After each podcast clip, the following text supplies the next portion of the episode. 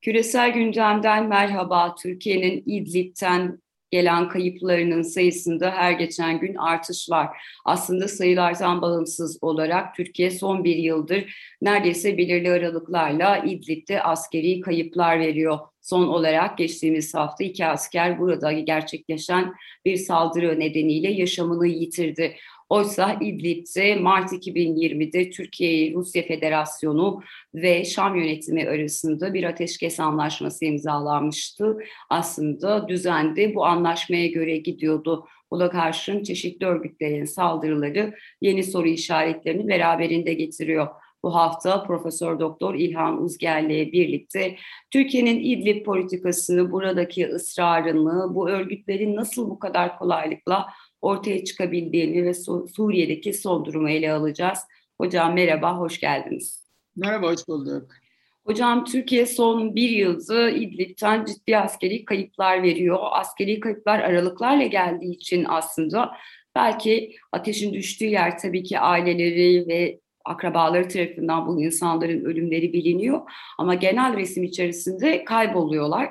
Son olarak geçtiğimiz hafta iki asker buradaki bir saldırıda yaşamını yitirdi.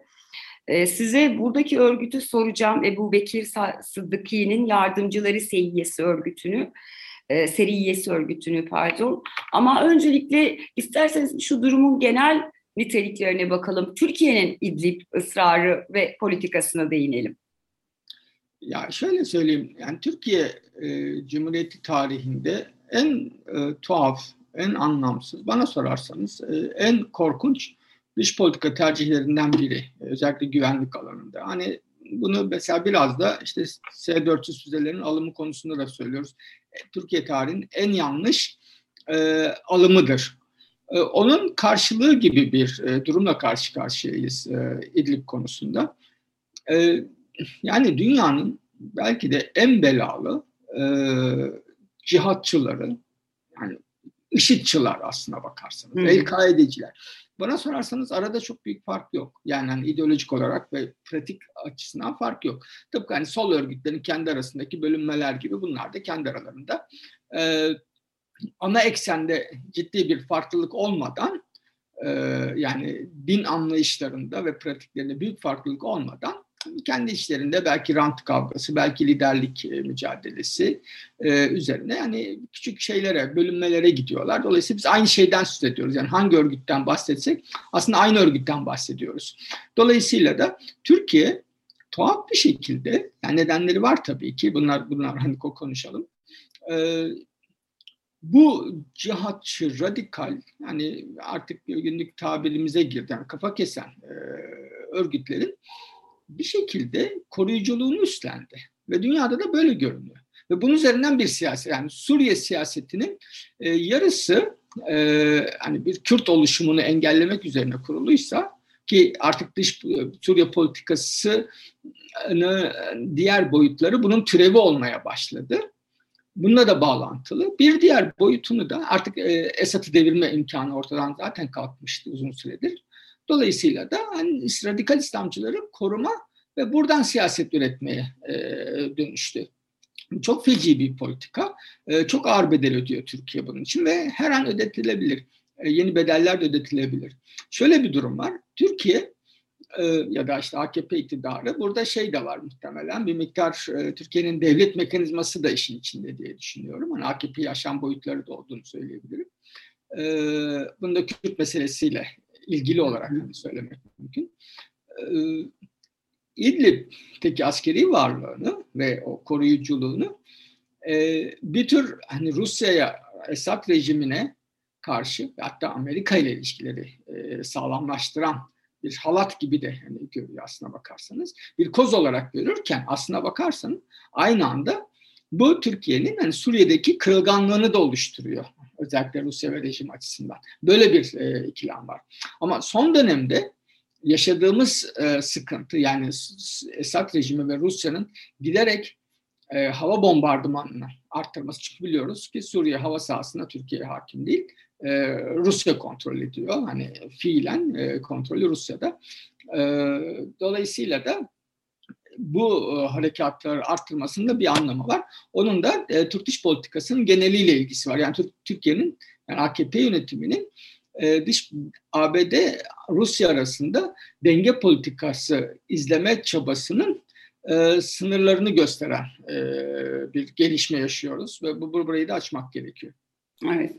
Ee, tam da hocam açmak gerekiyor dediğiniz e, yerden başlayalım. Söylediğiniz gibi Türkiye Suriye denkleminde aslında yeni bir aktör değil. Aktif olarak askeri varlığı e, uzun süredir bölgede var. En azından 4 yılı aşkın süredir. Doğrudan ya da dolaylı olarak sürecin içerisindeydi. E, ABD'de bir yönetim değişikliği gerçekleşti. Rusya'nın tutumu aslında 3 aşağı 5 yukarı belli. Pek değiştirdiklerini söyle, söyleyemiyoruz. Peki bu koşullar altında dahi Türkiye hangi sayık ve nedenlerle e, bu burada bulunmayı tercih ediyor? Örneğin Biden yönetiminin buna bir etkisi var mı? E, doğrudan Biden yönetimiyle ilgili değil ama e, Amerika ile ilgili boyutu var. Şöyle söyleyeyim. E, Amerika yıkıl, Esad rejiminin yıkılmasını değil, Esad'lı güçsüz bir Suriye politikası izliyor.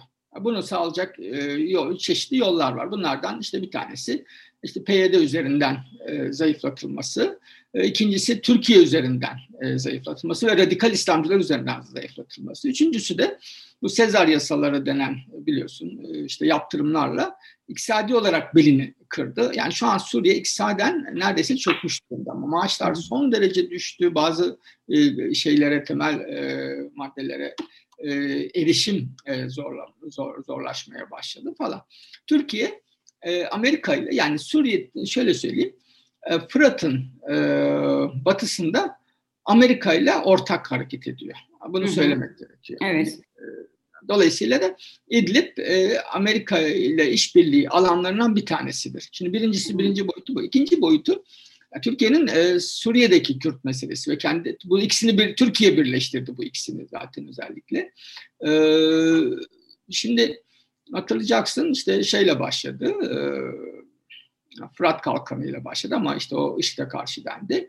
Ardından e, Zeytin Dalı ve işte Barış Pınarı operasyonları. Bunlar doğrudan e, şey hani e, PYD'yi e, Türkiye sınırından tasfiye etmeye yönelik operasyonlardı ve buradaki varlığını Türkiye e, kalıcılaştırmaya çalışıyor. Bunu biliyoruz. E, yani bunun her aşağı yukarı her gün dikkat ederseniz e, bir e, yeni gelişmeye rastlıyoruz. Yani bir haber oluyor, bir şey oluyor, e, bir gelişme yaşanıyor. İşte okullarla ilgili, oradaki ekonomik yapıyla ilgili, idari yapılanma ile ilgili vesaire.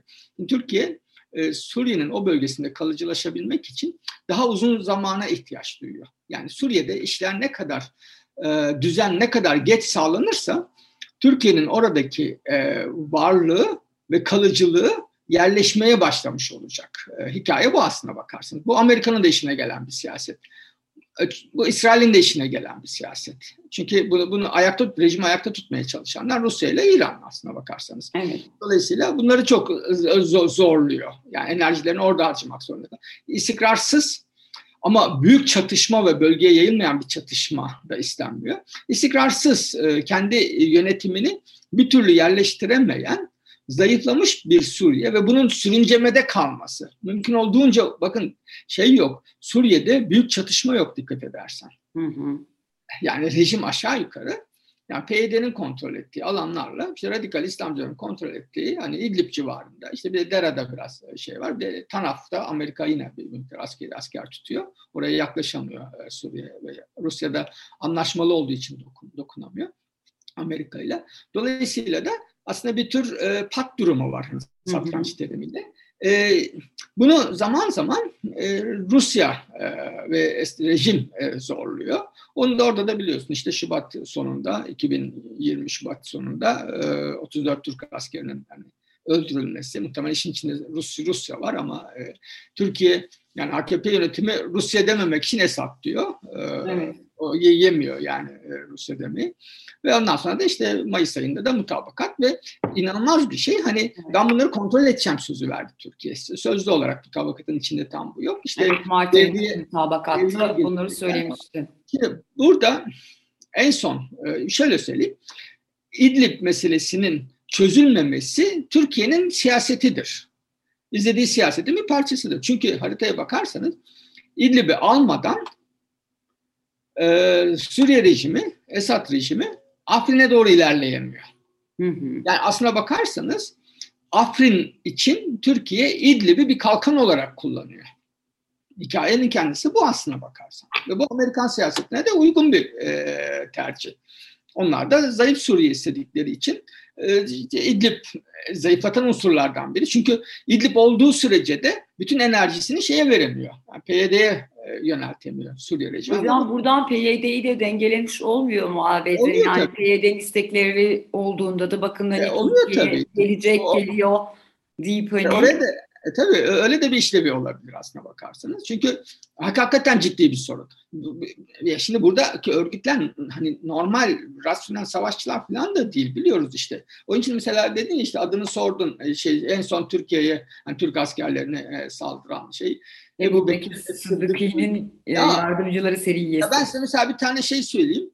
Hattab Şis, Şisani Ketibesi örgütü. Yani onlar onlarca Horas Eddin yani kafasına kızan birinden ayrılıp e, örgüt kuruyor. İşte bunların bir şeyi hani e, ne derler Rahmi şey işte e, El-Kaide, El-Kaide onun türevleri. Oradan o ayrılmış. Orada El-Kaide Suriye'ye gidince Nusra, El-Nusra olmuş. El-Nusra'dan Jolani beğenmemiş.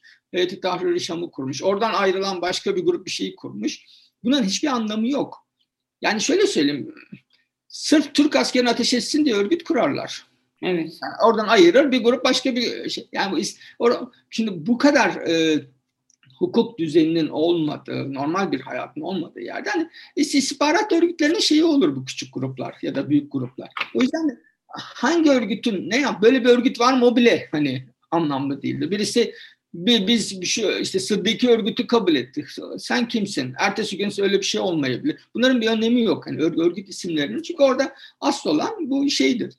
Ee, ki, kimin hangi örgütler üzerinden hangi siyaseti yürütmek istediği. Türkiye'nin e, sıkıntısı şu anda burada e, yani genel dış daha doğrusu genel dış politikasında e, yaşadığı e, daralmanın hareket alanını kaybetmenin getirdiği sorunlar. Daha açık söyleyeyim. Farkındaysan bir süredir Amerika'ya yanaşmaya çalışıyor Türkiye. Evet.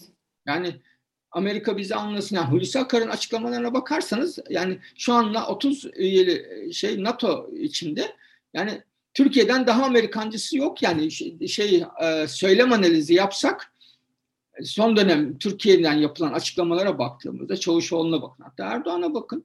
Yani o kadar Amerika'ya doğru meyletmeye çalışan, Amerika'yı memnun etmek için bakın hani Taliban'la aranızda ben arayüz olurum, interface olurum e, şeyine sözüne yerine getirmek için o kadar e, uğraşan bir Türkiye var ki şimdi Ruslar bunu görüyorlar ve bana sorarsanız e, İdlib üzerinden onlar da mesajı veriyor. Bunu yapıyorlar.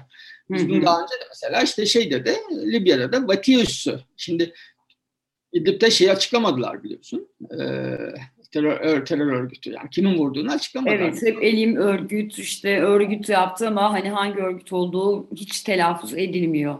Tabii ben de tekrar kontrol ettim hani program için acaba geçmiş mi? Hayır asla söylemeyecekler. Bakın mesela Libya'da El Vatiye üstünü vurdular. Türkiye ele geçirir geçirmez. Onu da söyleyemedi Türkiye. Yani şu şu ülke yaptı diyemiyor.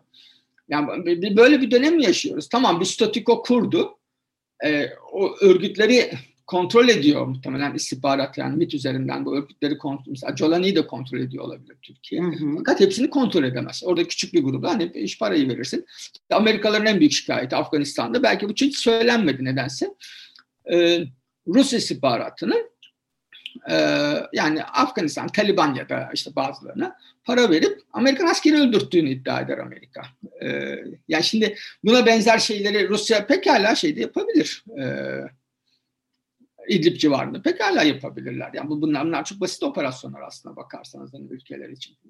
Dolayısıyla da bir açısından militan yerleştirme politikası uygulandığı da biliniyor. Özellikle Wagner'in bazı e, militanlarının kılık değiştirerek diyelim bu örgütlerin içerisine sızdığı ve burada da bazı eylemlerin ortaya çıkması ya da e, yapılabilmesi için çaba sarf ettikleri de hani Rusya pratiklerinden en azından biliniyor bildiğim kadarıyla. Bunlar sık yapılan şeyler de bilirler. Hadi şöyle söyleyeyim. Rusya Türkiye'ye mesaj vermek istediğinde şöyle düşünüyor. Durumun ağırlığına göre yumuşak mesaj mı vereyim, sert mesaj mı vereyim? Yumuşak mesaj gidip o örgütleri vurmak, bombalamak sert mesele ise Türk askerini vurdurtmak. Aslına bakarsanız şey o. E, yani yaşadığımız e, dönemin yani bu bu sürecin anlamı bu aslına bakarsan ve e, bu devam da edebilir. Yani şöyle söyleyeyim kitlesel bir bombardımana da geçebilir, harekata da geçebilir. Çünkü Türkiye'nin oradaki işte gözetleme e, kuleleri de sıkıntılı biliyorsun. Bir sürü söz verdi Türkiye. Yani onun işte 6 kilometre kuzeyi ve güneyi M4 otoyolu vesaire. Yani oralar da güven altına alınacaktı falan. O gruplar sürekli şeye taciz ateşi atıyorlar, e, yapıyorlar. İşte Laskiye'ye doğru, şeye doğru. E, Rus birliklerine, rejim birliklerine doğru falan. Sonuçta kontrol etmek de kolay olmayabiliyor. Dolayısıyla bir Amerikan-Türk ortak projesidir aslında İdlib.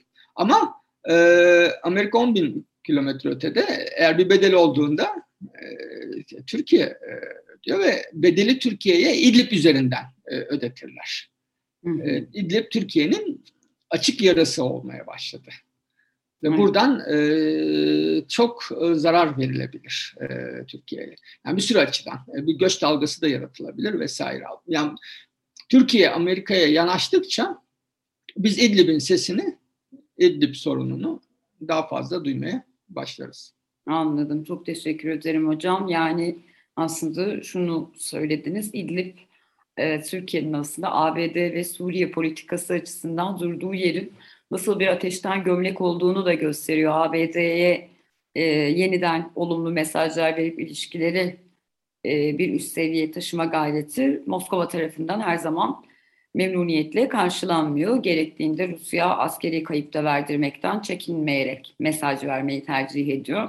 Büyük ihtimalle diplomatik olarak da bunları iletiyorlar ama e, askeri yönden kayıp verdirmenin ya da bir göç dalgası yaratmanın herhalde daha etkili olduğunu düşünüyorlar. Aynen öyle. Teşekkür ederim hocam. Ağzınıza sağlık. Profesör Doktor İlhan Uzgel ile birlikte bu hafta Türkiye'nin İdlib politikasını, son askeri kayıpları, Rusya ve ABD arasında uygulamış olduğu ikili stratejinin aslında askeri ve ekonomik olarak nasıl maliyetleri olabileceğini, Türkiye'nin bu noktadan sonra ne yapacağını, ne yapmayacağını ele almaya çalıştık. Bizi dinlediğiniz ve izlediğiniz için teşekkür ederiz. Hoşçakalın.